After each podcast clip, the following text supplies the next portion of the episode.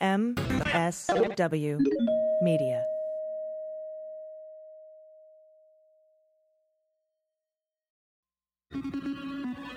News with swearing. Daily beans, daily beans. Daily beans, daily beans.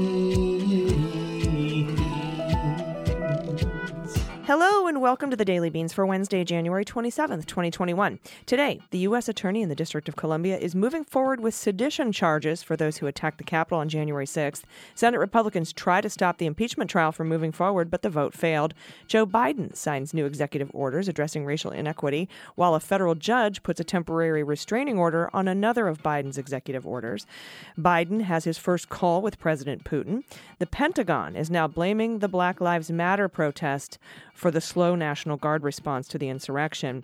And Mitch McConnell folds on the Senate power sharing agreement without concessions. I'm AG. And I'm Dana Goldberg. Hey, Dana, how are you? Oh, AG, I'm doing okay. Better than yesterday. Uh, yesterday, I hit a pandemic wall. I was not a happy camper at night, but I, I shed some tears and made some dinner and watched Atypical, and I felt better. so I love that show. it's by the way. brilliant. Yeah, I think it's really well done. Very funny. Very, very funny. It is so well written, and I, I love that show. I just picked up one of the podcats from the vet, and he's all Oh. woozy and got big saucery eyes from his pain meds. He had to have his teeth cleaned, and he had to have a couple extracted because you know he's very old. Um, but he's doing well. So if I seem a little like if my attention seems elsewhere, I'm just thinking about my poor boy right now. Well, also, when we get to the pod pet text, if you start tearing up, we'll know why. yeah, but he's okay. He made it through. He's doing well. Yay. and uh, I always get nervous when when he has to go in under anesthesia for anything. But he's he's good. So Boobs says hi to everyone.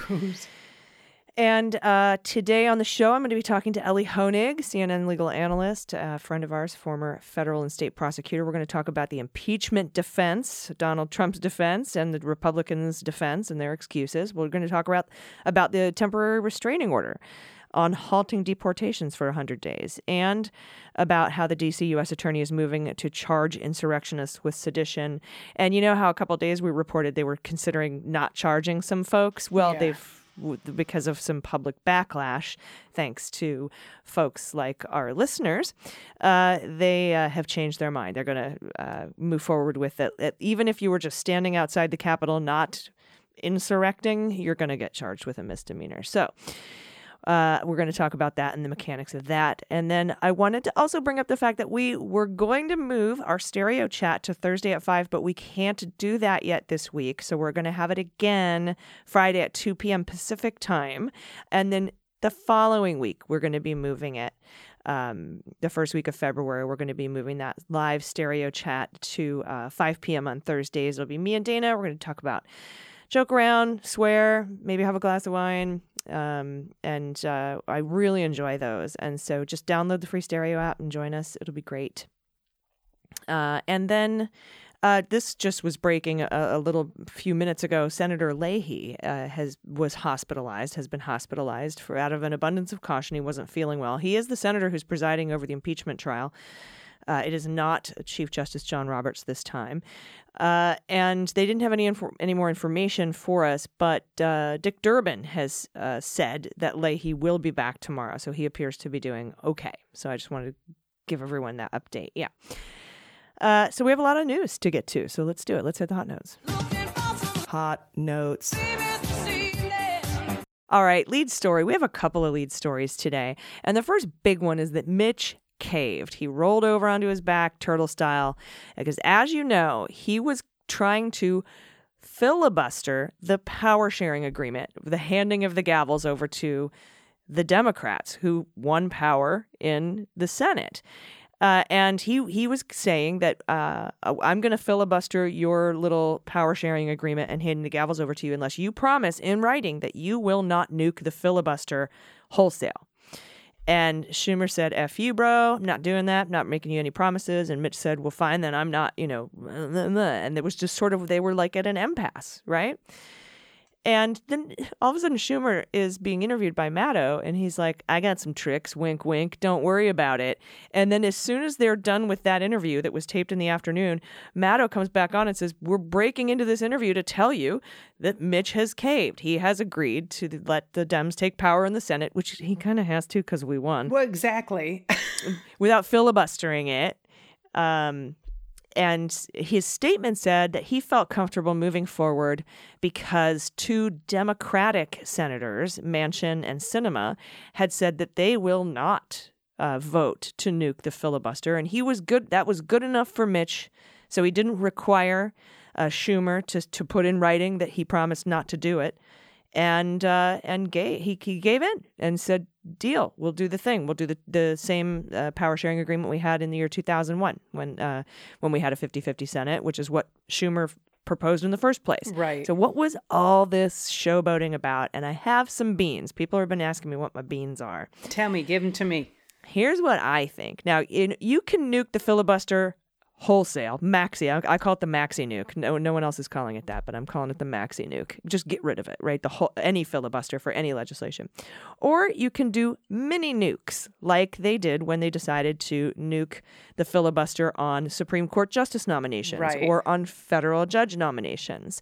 Little pinpoint mini nukes, and I think what happened was that Sinema and uh, Manchin were like, "Look, I'm not going to nuke the big filibuster, but uh, you should sit down. You should, you guys should sit down and work it out." Like, like he was their dad. Like, Right. I'm just going to need you to sit down and time out and work it out for a minute. But I think personally, what happened is that Sinema and Manchin said, "Hey, if you do this, if you filibuster this, we're going to mini nuke your filibuster on the power sharing agreement." And we'll vote for that. We won't vote for the larger maxi maxi nuke, but we'll vote for that. And Mitch was like, "Damn it, okay." Uh, that you know, that I don't think and Manchin would do it for no reason. Like they're still, I think, very clear on who Mitch McConnell is, and I can't imagine them just handing him a win without actually getting something out of it. So I would, I would bet that your beans are probably pretty close, or at least somewhere in the somewhere in the area. Yeah, somewhere in the in the bean zone. And uh, I also was very interested about Schumer saying that they could they have a lot of different tools in their toolboxes, or as as Pelosi says, uh, arrows in their quiver. And one thing that he brought up is that he could change the rules about budget reconciliation. Right now, if you want to do something through budget rec- reconciliation, it, ha- it has to do with your bill would have to do with fi- uh, spending and taxes. It couldn't exceed 10 years. And there's a, I think, a dollar limit of 1.5 trillion on it. And, uh, you know, they, so there's some rules around what you can use budget reconciliation for. Because if you call and, and invoke the process of budget reconciliation, you don't need 60 votes. You can't filibuster it. You can do it with a simple majority. And, uh, it was interesting because Schumer was like, "Yeah, well, we were thinking about changing the rules about bu- budget reconciliation so it doesn't have to be about money." Right. Because as the rules stand right now, you could pass most of the COVID relief, uh, the the American Rescue Act, the COVID relief plan, with budget reconciliation. The Republicans used it to pass to pass their huge tax scam. Right. Um, uh, but you can't use it to pass something like uh, the John Lewis Voting Rights Act. Right. Right Yeah. but you could change the rules to make it so you could. So it'd be very interesting to see it. it that's sort of kind of effectively getting rid of the filibuster. I mean, I don't want to say it too loud, but but Democrats definitely want to preserve the filibuster because we have such a thin margin in the Senate, and historically we lose seats. We lose seats in the first midterm. If we lose one seat, the Republicans can come in if we nuke the filibuster and say, uh, we want to give everyone free guns, and here's our legislation, and we wouldn't be able to stop them. Right. I agree. I think it's a little tentative right now. I'm not sure that's what we do, but I like these mini nuke ideas for sure. Yeah, I like the mini nukes, and I also like the the budget reconciliation rule change, and I also love the idea of statehood for Puerto Rico and DC. Absolutely. Puerto Rico may not work in our favor. We've talked about that before. A lot of the times in local elections, they've shown time and time again they may actually not want it. So Yep. that one's interesting, but DC I think would definitely work in our favor. So Yep, hundred percent. yeah, all right. Then I'll be a Um, little more comfortable. The impeachment, uh, uh, started. Well, there was a little hearing on impeachment today in the Senate. They read the articles and they had a little vote because Rand Paul stood up and objected, uh, course he saying did. didn't he didn't think that impeachment after the president leaves office is constitutional, even even though he's wrong and dumb. And uh, they uh, there was a motion to table that, and then they voted on that motion to table. And 45 Republicans voted essentially saying that impeachment after someone leaves office is unconstitutional. And five Republicans sided with all 50 Democrats to move forward with the impeachment trial. Those five are Ben Sasse, Susan Collins, Lisa Murkowski. Um, I'm doing this off at the top of my head. Uh, Toomey, Senator Toomey, and Mitt Romney. Mitt Romney, I was going to say he's got to be the fifth. It's just interesting though, because I think that probably also gives us an idea how people are going to vote, which is really unfortunate that they're showing their cards so early on. But Yeah, and it's going to be hard to get from five. Even if all five of them vote yes for conviction, you got to get to 17. So it and, and Rand Paul is saying because of this vote, conviction looks dead on arrival. But you know, hey everybody, 30,000 foot view here. If they vote to convict, they bar him from running from office again. Yay. If they can't and they can't get the votes to convict, uh, Trump starts his own uh, Patriot Party they split the party. they split the party, and we get to call him the PP candidate. Which again, I can't stop telling that joke, um, and I won't stop. Can't stop, won't stop. PP candidate. Uh, so thirty thousand foot view, the Republicans are between a a dildo shop and a crematorium here. So that's where we're at. Well, this next one uh, is, is more work from the Biden administration. Biden has signed another group of executive orders, one of which is centered around racial e- equity. Um, racial equity, exec- this is basically the racial equity executive order. Susan Rice delivered the information during the now daily White House press conferences, which are so lovely, as the White House domestic policy advisor. In the executive order, Biden has committed racial equity in all aspects of government and across all agencies. This should have happened a long time ago. So, Rice said that racial inequities are compounded by the crisis facing us, including, not surprising to anyone, COVID, unemployment. 40% of black owned businesses have been forced to close for good, and underserved kids are twice as likely to experience food insecurity. Uh, she went on to talk about how tribal economies and healthcare systems have been devastated. Um, it, it, it this is just the pandemic has been very very difficult, especially this last year, compounding all the previous problems. So, in the face of all this, Biden has committed to an equitable and inclusive recovery, um, making historic investments in underserved communities.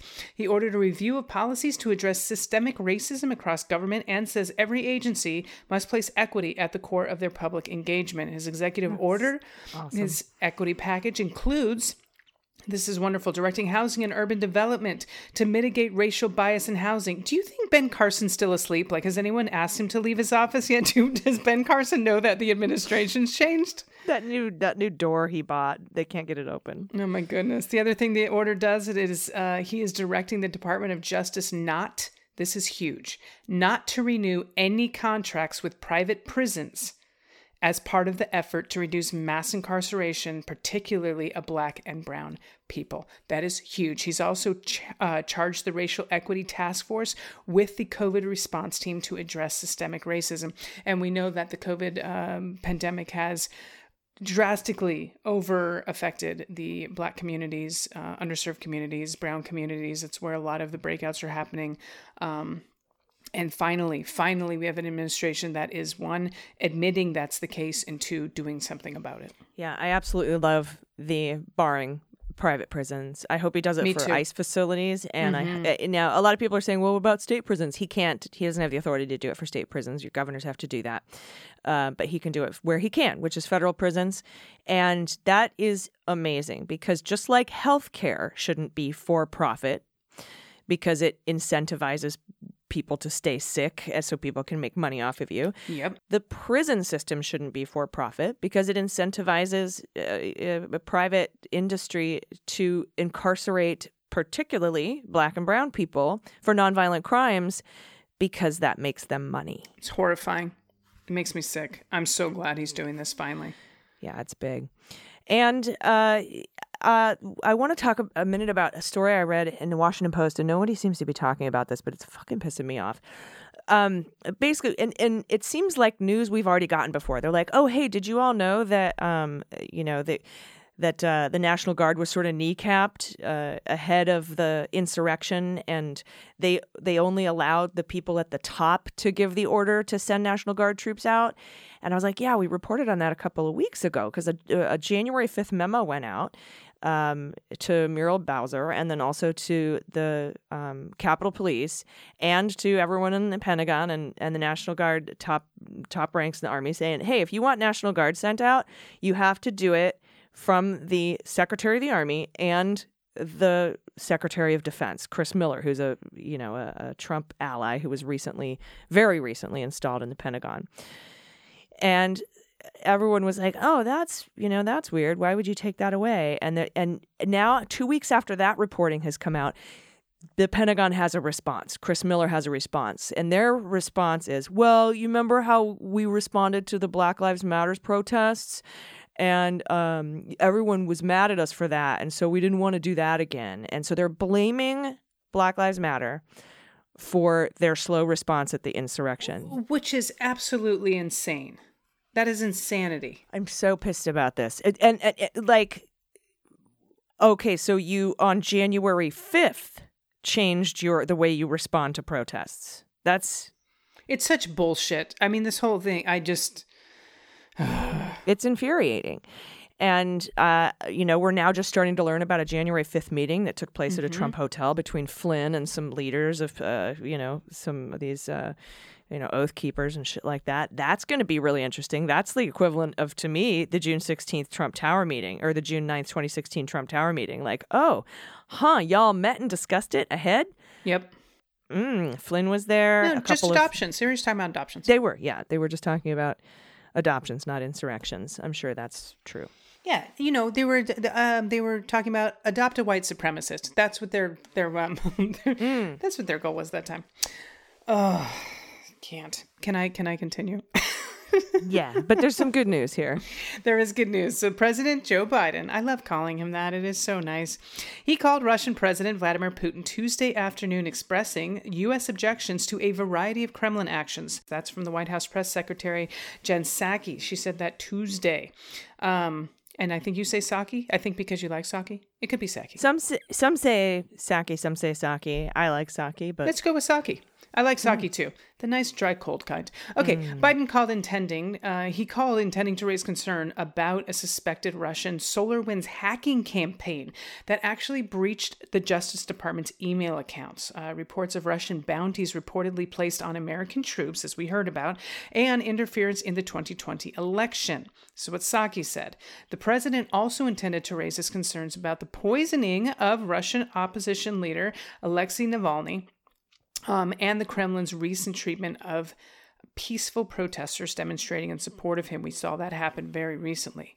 Biden also intended to support Ukrainian sovereignty and his goal of extending a nuclear arms treaty for five years with Russia. So, Biden's agenda for his call with Putin struck a decidedly different tone, of course, than former President Donald Trump's did, you it think? struck a tone. He he talked to him. He I know.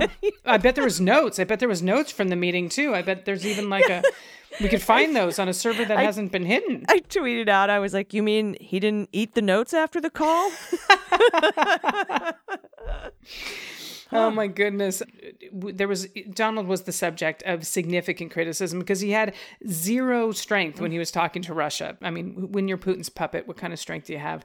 Um, And this was especially relative to his broader American first approach to sovereign policy. I'm sorry, to foreign policy. What is wrong with me right now? Trump routinely attempted to undermine widely accepted evidence about the Kremlin's 2016 election interference, and at one point telling reporters that he would take the Russian president's word over that of U.S. intelligence community. We saw it every single time. In fact, uh, Hillary Clinton was screaming that long before anything actually happened with the election. Uh, Biden has vowed to turn the page from the Trump administration on U.S. Russia relations and take a stronger stance against the Kremlin, which they need to. They are in all of our systems. I mean, they could easily shut down this country. It literally, they could shut down our grid. It is fucking scary. yeah, yeah, it, it is, and um, and of course, you know, Putin's going to blame the U.S. and Biden for these uh, huge protests that are happening right now in of Russia. course. Uh, uh, and I think that they're going to actually get their, their their their scientists who developed Novichok to develop their COVID nineteen vaccine. So that's fun. Um, alrighty. Uh, I thought they already had one. Didn't they come out and say they had one? They called it Sputnik or something. I think so. I'm like, I'm not touching that. you know? Okay. You, they're like, you don't shoot it in your arm; it goes right into your underwear. I'm sorry, what? Oh, and something cool I learned today. The Moderna vaccine wasn't developed by Moderna. So if anyone says, "Oh, if government fund if you fund government uh, research it it you know, it discourages the private industry from coming up with new stuff." Well, you know what? It was the fucking United States government scientists at NIH who developed the Moderna vaccine. Moderna just replicated it and sold it and distributed it. So, ah, that is nice to hear. I did not know that, so thank you. Yeah, I learned that by when I watched Kamala Harris get her second dose today. Lovely. Mm, and the second gentleman, too. Hi, second gentleman. Now, I am so with you on this Putin thing. It is quite a different tone. And coming up next, uh, this is cool. I'm going to talk to CNN legal analyst Elie Honig about Trump's impeachment defense, of which there's really none. Yeah. Um, the Department of Justice walking back its consideration to not charge some of the insurrectionists, and what charges of sedition conspiracy look like, how that mechanically works. And we got some details about the temporary restraining order on Joe Biden's executive order that halted deportations. So we'll do all that with Elie Honig right after this message. Stay with us. After these messages, we'll be right back. Hey, everybody, it's AG. What's your favorite thing to do in your free time? For me, it's the post office. Whoa, buddy. I'm just kidding. No, I do not want to spend my free time at the post office. That is why I use stamps.com. Stamps.com allows you to mail and ship anytime, anywhere, right from home, right from your computer. Send letters, ship packages, stay home, don't go out into crowded spaces. It's a lot safer, and you pay a lot less with discount rates from USPS and UPS and more. Stamps.com has saved businesses thousands of hours and tons of money. With stamps.com, you get services of the post office and the UPS all in one place, plus big discounts on mailing and shipping rates. I love their service. I use stamp, stamps.com, uh, and it's been so smooth and easy and efficient. I absolutely love it. Uh, it's, it's a must have for any business. Whether you're a small office sending out invoices, an online seller shipping out orders, or even a giant warehouse sending thousands of packages a day, stamps.com can handle it all with ease. Simply use your computer to print official U.S. postage 24 7 for any letter, any package, any class of mail, anywhere you want to send it. Once mail is ready, just schedule a pickup or drop it off. It's that simple. With stamps.com, you get discounts up to 40% off post office rates and up to 62% off UPS shipping rates. Stamps.com is a no brainer, saving you time and money. It's no wonder nearly 1 million small businesses already use Stamps.com. So stop wasting time going to the post office and go to Stamps.com instead. There is no risk, and with the promo code DailyBeans, you get a special offer that includes a four week trial, plus free postage and a digital scale. No long term commitments or contracts. Just go to Stamps.com, click on the microphone at the top of the homepage, and type in Daily Beans. That is Stamps.com, promo code Daily Beans. Stamps.com. Never go to the post office again. Hey, everybody, welcome back. Joining me now, CNN legal analyst, good friend of ours, and former federal and state prosecutor, Elie Honig. Elie, how are you? Good. I always like it when you introduce me as a friend of ours. It, it brings me back to my mafia prosecution days. I'm a friend, not a friend of ours. This thing we do, this thing of ours. Exactly. Uh, yeah, La Cosa pod- podcast. Um, uh, I wanted to talk to you today about impeachment, the impeachment defense. Now, first of all, it looks like Trump's having a hard time getting a lawyer. he he's got these South Carolina lawyers lined up who, who you know one of them is a former federal prosecutor, which usually means the person's got some chops. Although I guess Sidney Powell and Rudy Giuliani are both former federal prosecutors, so I'll, I'll withhold judgment until we see this person in action. But I, I will assume the best. Um, yeah, look, normally it's seen as a capstone of an attorney's career to represent a president in an impeachment. When I first started working at a law firm in Washington, D.C., a bunch of the attorneys there had just a couple of years before been Bill Clinton's impeachment lawyers, and that was the, the a crowning achievement. But it seems like that's no longer quite the case. Yeah, it doesn't. It wouldn't appear so. Um, and and let's talk about this impeachment defense. I think Rand Paul sort of tried to tee it up today by uh, you know uh, introducing a I guess it was a, a motion or a point of order, something procedural to say that that the impeachment trial in its in its entirety is unconstitutional because the because Trump is no longer president.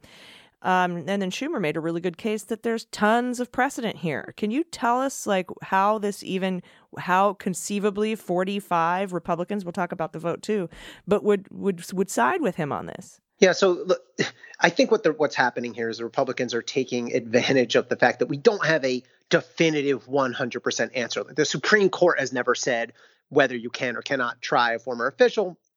It doesn't explicitly say so in the Constitution, but I think by any logical reading of the Constitution, looking at our precedent, you can try a former official. Several Republicans have said you can. I mean, not only in the rational sense of a, that that Mitt Romney has said you can, or others, a few others, but in the sense that um, the irrational sense that people like Matt Gaetz were calling in the past for impeachment of Barack Obama at years after the fact. I mean, there's a tweet from Matt Gaetz a couple years ago saying, "By the way, you can impeach a former president." Hmm. But I, I think, look, that's the better of the legal arguments. But I think by a good amount when you we've done it before, not with a president, but with another federal official. Um, and of course, of course, you have to be able to impeach someone after they're gone. What if they go crazy in the final couple days? I just saw Doug Brinkley, who's a really, uh, you know, super uh, well-read and accomplished historian on air made a good point. He said, "What if what if the president just in his final days issues a pardon order and empties the jails, lets everyone out? You know, what if the president just does something completely outrageous in his final days, which is really what we saw. It can't mean that it's just a free ride. Um, so now, but here's the here's the trick. What this is is a golden off ramp for Republicans who want to be able to say, who who know that they're going to someday need to go back to their constituencies, and some percentage of their constituencies, maybe it's not 50%, maybe it's 35%, but some big percentage is going to say, how on earth could you vote no? And what they'll be able to say now is, oh, no, no, I, I wasn't at all saying it was okay what the president did. I was just basing it on this con- constitutional sort of procedural question. So it gives them a way out um, without ever having to take on the actual issue.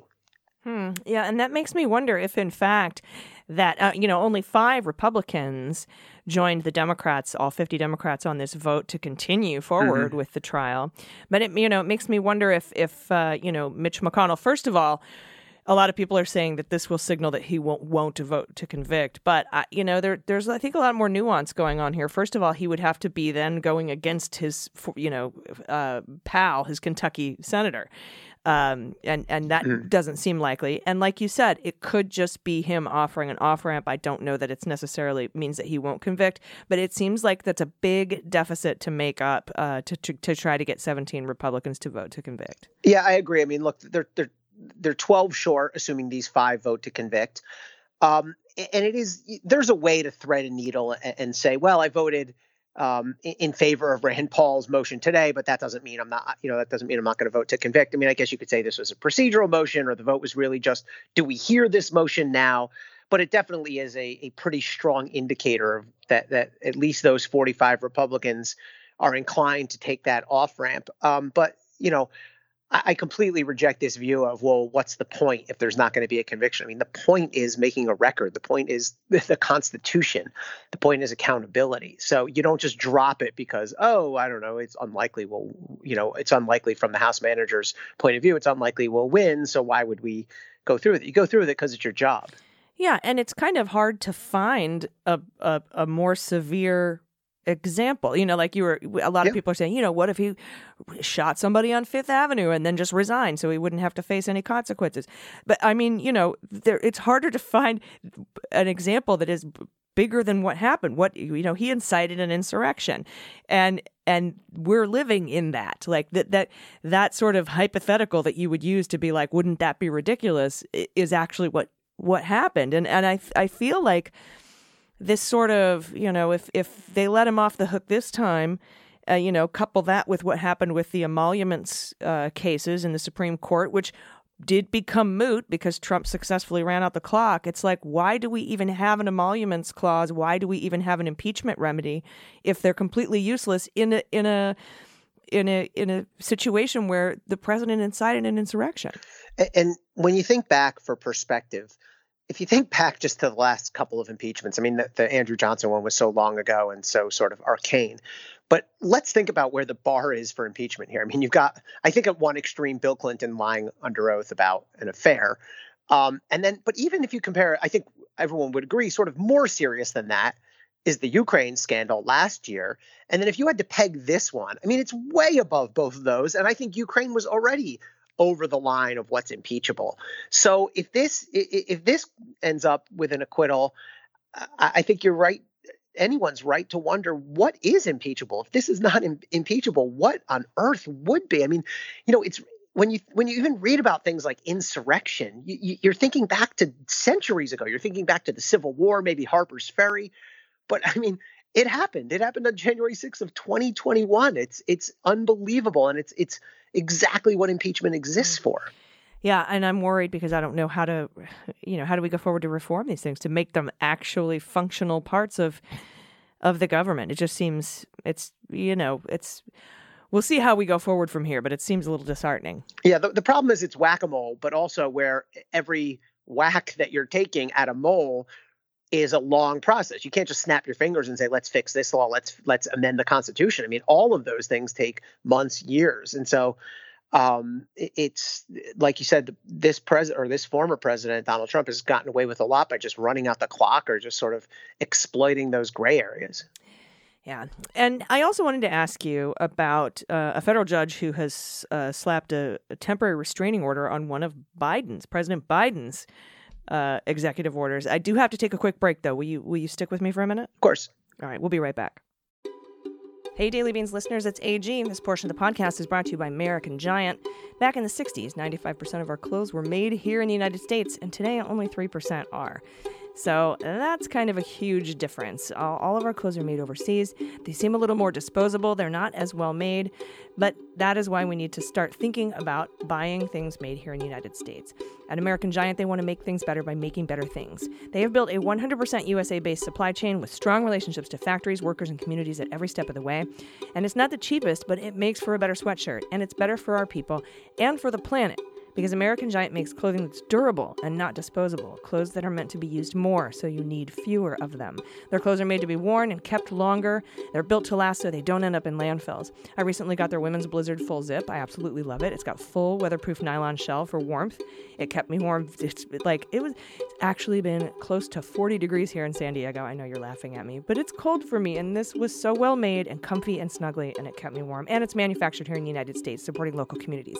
So check out American Giant, get the best, most high quality clothes on the market, and get 15% off your first order when you use promo code dailybeans at american-giant.com. That's 15% off when you use code dailybeans at american-giant.com. Everybody, welcome back. We're talking to former federal and state prosecutor, CNN legal analyst Elie Honig. And Elie, before the break, I, I was uh, talking a little bit about some news that just sort of broke just a little while ago. That I'm so used to to restraining orders being slapped on President Trump's uh, executive orders. This one is uh, uh, we're just a week in, and now there is a restraining order on one of Biden's uh, President Biden's uh, executive orders. Can you tell us what that executive order is and what the restraining order is for? the executive order put a pause on deportations. The court ruling put a pause on the executive order. So it's a pause on the pause. The, the bottom line here, though, is that presidents have a lot of authority to issue executive order. Um, and, and Donald Trump issued a lot of them. Joe Biden has already issued a lot of them. But they don't have unlimited powers. And courts will, we saw it happen several times to President Trump, step in and either block them temporarily or strike them down altogether. All that you have to show as the president is that your your action was not what's called arbitrary and capricious meaning you had some basic premise some basic process for it. Now if you think back to the daca ruling the, the deferred action for childhood arrivals the dreamers that was an executive action by barack obama donald trump comes in and says i want to undo it. And the supreme court says mm, not quite. You, you have broad authority here but you have to show that you thought it through in a reasonable way and that you have some minimally legitimate policy goal and you have not done that here. So you know this will go up through this is only a temporary hold in the district court so there's still more to come from the district court. It'll be appealed probably to the court of appeals and then potentially to the supreme court but these executive orders that joe biden president biden is issuing now they're going to be challenged some of them are going to be challenged in court for sure Yeah, I'm I'm wondering if you think that uh, his this executive order was capricious or or wasn't well thought through.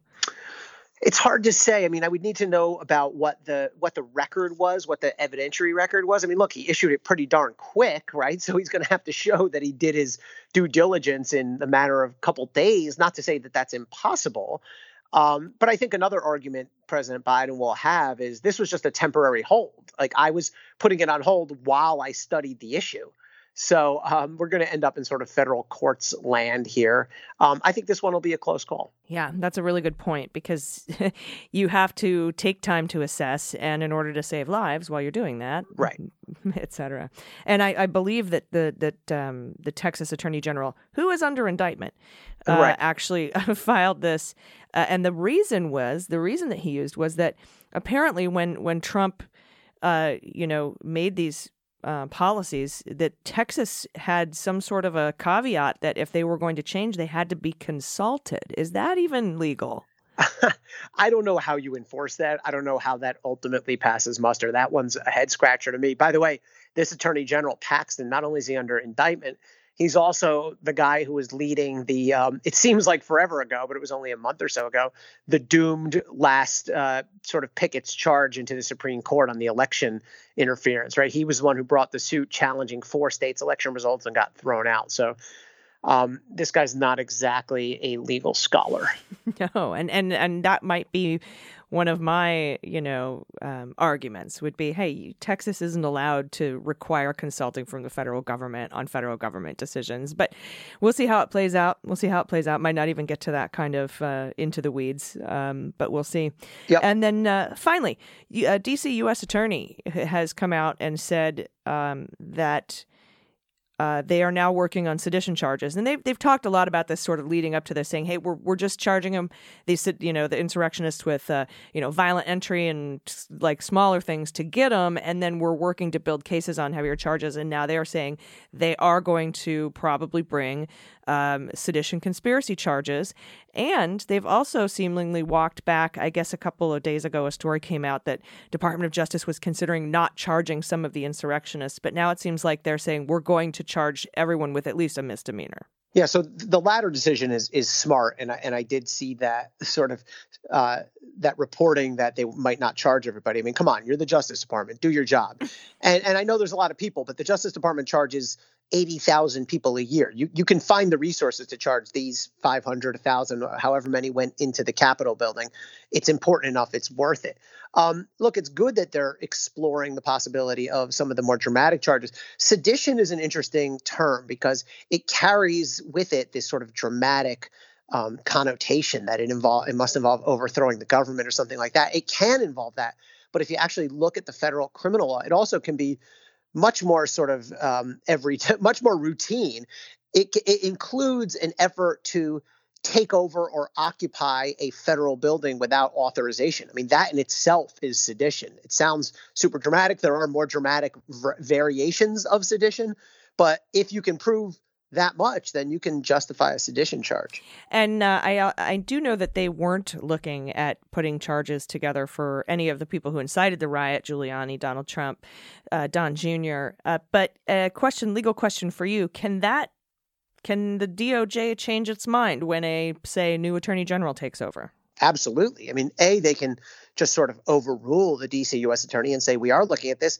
B, they can appoint a special counsel to look at this. Or C, they could just take it in at main justice and say, we're, we're going to look at this. So, yeah, I mean, look, ultimately, this is a decision that needs to be made by the new leadership of DOJ, um, a- a- Attorney General nominee Merrick Garland and his other top brass. It, it's it's obviously an enormously important decision, and, and it's not the kind of thing that they can just bury their head in the sand and go, "Oh well, the local U.S. attorney decided he didn't, he wasn't interested. What are we going to do? Our hands are tied." No, you're the attorney general. Yeah, yeah, and I would speculate too that since he specifically mentioned the insurrection and the attack on the Capitol on January sixth in his comments when he was nominated, I, I think he might be leaning towards looking into it. Yeah, uh, it'll be one of the first major tests for this new DOJ slate of leaders. Yep, and we'll be watching it. Well, thank you so much for taking the time explaining all this uh, to us today. Tell everyone where they can find you and follow you.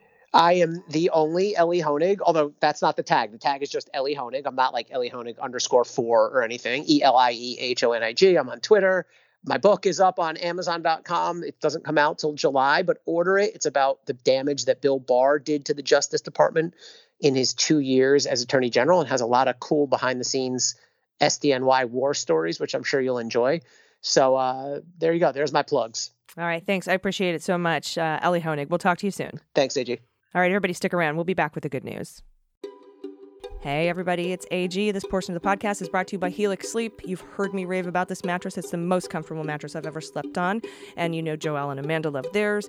Jordan loves hers. And, you know, I had trouble sleeping the last four years. I thought it was due to just the, you know, the orange menace in the White House and all the anxiety from the news. But it turned out I also had a mattress that wasn't built for me. It was a trash mattress.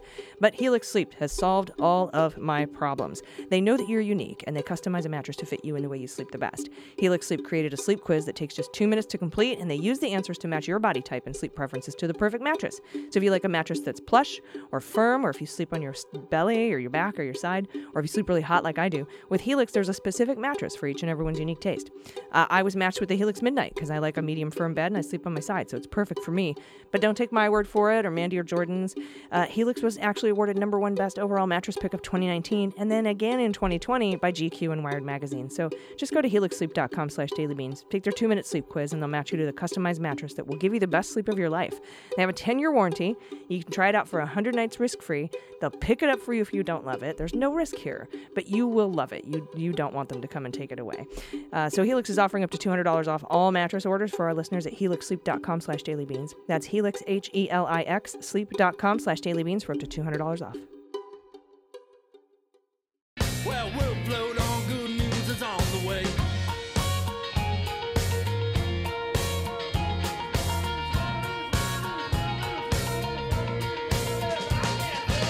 All right, everybody, welcome back. It's time for the good news, and I am joined, as always, by the intrepid Dana Goldberg. I'm here for you and your good news pleasure. I've got my good news of my own. My mom got her second shot and she's fully vaccinated. Hell yeah! And Biden said today we would have 300 million American adults inoculated by the end of summertime. Ooh, ooh, We should definitely not start a band, but I'm enjoying this. Hey, I think we're good at singing. Okay. now, if you have some good news you want to contribute, you just send it in. You have confessions, pod pet pics, whatever you want to send to us, the palate cleanser at the end of the show. Do it at dailybeanspod.com and click on contact. Uh, I'm going to kick us off with uh, a submission from Philip, pronouns he and him. Dear AG and DG, I have good news. But first, I want to thank you both for the amazing laugh. The disgust in your voices as you talked about Joe Manchin not wanting to touch the filibuster made me pause the podcast so I didn't miss anything while laughing. 11 years ago, then Governor Joe Manchin was the commencement speaker at my graduation for my master's in criminal justice. Okay, that's irony. I was about to leave the state for a doctoral program because West Virginia did not then, nor does it now, have a doctoral program in either criminal justice or criminology in any of the state's universities. I remember five things distinctly about his speech, and one about how someone reacted to it. The things I remember from his speech are the mine disaster he brought up multiple times, how business was good, that we needed to stop the brain drain, saying we should vote for him without outright saying it, and that the speech itself went on seemingly forever. I did leave the state. I did attain my PhD in criminology in 2015. I wanted to move back, but there were no jobs. This is a common story with people who grew up in the state and pursue post secondary education.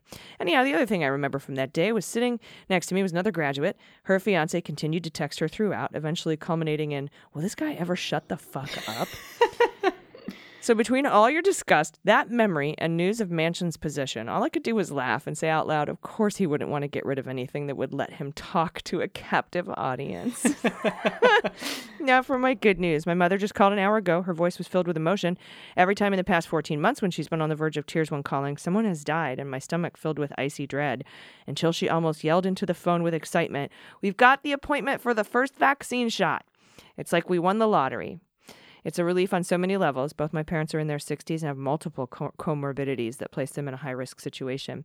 Mom continued to tell me that her friends who also signed up on the wall on the wait list haven't gotten a call yet, so I'm even more grateful and relieved to hear that my parents will be getting their first shot soon. Sadly, I have no pets for pet tax, but in the unlikely event this gets read, can you please tell my students? Remember, Ranger Bear says to wash your paws. He's our university mascot, and I've been signing off every video lecture using him to remind people to keep up the hand washing. Thank you for all you do. This show is an island of sanity in the middle of chaos. It truly makes a difference in so many of our lives, and I hope both of you stay safe and healthy, and that all my fellow listeners do as well. Oh, love thank you so much, Philip. That was really, really, thank you. I'm touched. It really was. Wash your paws. Wash your paws. This good news comes from Ryan, pronouns he and him. Hello, Beans team. This good news letter starts in reference to your recent podcast conversation with Charlotte Clymer. My military service is also marred with complex feelings, and it was refreshing to hear veterans speak candidly about their time in service without the toxic masculinity spin. I think all we all need the space to speak freely about our various experiences in the military without the implication that we all have to be war heroes. I did serve in combat and saw my share of lives lost. Seeing people like Tom Cotton willfully lie about their service feels like spitting in the face of those I know and those who died. If I can be honest about serving with Robert Bales, a now notorious war criminal, people like Tom Cotton should be honest about their service as well. Though my life post service has been far from easy, I'm proud to say that I, along with a group of amazing friends, have recently started a nonprofit called Latin X for Social Movement, an organization that focuses on helping the people of Los Angeles and helping typically underrepresented artists find work. Fantastic. I want to thank you specifically, AG. Your fortitude in the face of governmental powers and having the drive to make your podcast has been an inspiration to me. I hope you heard that clearly, Allison. Uh, I have no pets, so for a pet pet tax, I've included a picture of our amazing Chief of Administration, Elise Whitestock. Uh, cat's Rocco. So that's Elise's cat, Rocco. Keep doing what you do. Oh, look at Rocco yawn. Oh, Rocco is a big kitty. That is a chonker. He looks so soft. I want to pet him. Thank you for the kind words, Ryan. I appreciate that. And thanks for your service, too. I, I appreciate that as well. Um, next up from Renee. I'm going to take the next two here. Renee, pronouns she and her. Yeah, no, I'm taking the next two, Dana, and I don't want to hear anything You know what, about Alice? Fine. You know what? Just do it. Just take the next two. From Renee. The next two are super short. You can have them.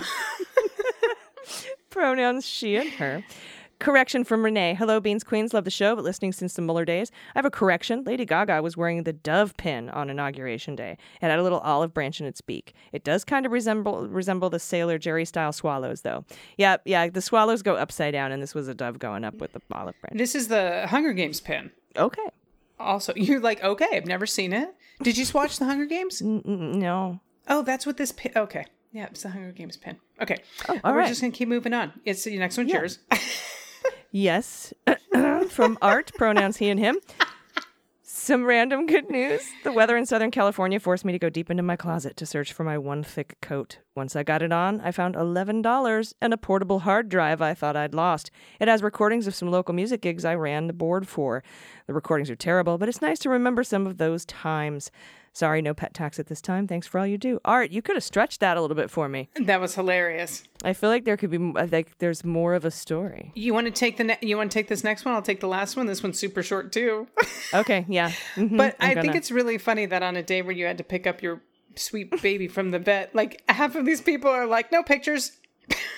It's kismet. I It swear. is. We They're keeping kind you sane. They're keeping you sane. They knew. We're all on the same page, but I do want to see some some pod pet pics. Maybe we'll get some in this next one from Mike. They're on their way. Oh, good. Pronouns he and him. The neighbor finally finished up whatever renovations they were doing on their place for the past three months. I felt like I was going to explode. It seemed like there was hammering or drilling or some machinery, some shit going on every morning since Halloween. It's been quiet for the last two days, though. That mixed with the calm I'm getting from a lack of 45 related news is just so nice. As the pet tax, ah, yay, please enjoy my two gals, Sasha the Pitbull Boxer Mix and Kevin the Tabby, just chillin', enjoying the quiet. This is the second cat named Kevin that I've met, and the Kevin I know is just hilarious. He got busted giving the dog food off the counter. Oh. I just think it's funny that people have named their cats Kevin. I had a cat named Kevin Fuck. Oh, there you go. Yeah. Uh, and I, I, I do want to say I did also appreciate the cat photo from uh, that uh, Ryan sent in of it wasn't his but you know For sure. anyway Absolutely. So, for those of you listening, uh, there was an edit. I'm being verbally abused by AG. Um, and we're back to good news. I'm leaving that in there. okay. Uh, this last one's from Hai Ting, pronouns she and her. Hello, Leguminati, Suprema, Jesus H, Supremacimi. Right? Yes. And it's because I can't say the word supremacy. Okay. Hello, Leguminati Supremacy. I'm a classical singer. And as you know, the performing arts were devastated by the pandemic, es- especially when the performing uh, involves singing. Singers are viral yeah. super spreaders because of all of the heavy breathing with our mouths wide open. Um, yes, one of the best gigs of my life was scheduled for, oh man, one of the best gigs of my life was scheduled to premiere in Mar- uh, May 2020.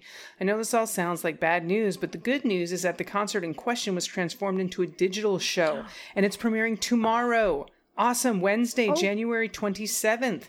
It is called Astronautica Voices of Women in Space and uses the words of women astronauts turned into songs by women composers and sung by women's trio, of which I am one third. What the hell? Let's do this. This is incredible. The video uses um, the videos use imagery from NASA and video that we took during COVID safe tr- retreat over the summer. I'm so proud of this thing, and I think your listeners might be interested. I know there's one cousin of astronaut Joe uh, uh, Acaba, Acaba, Acaba among your listeners.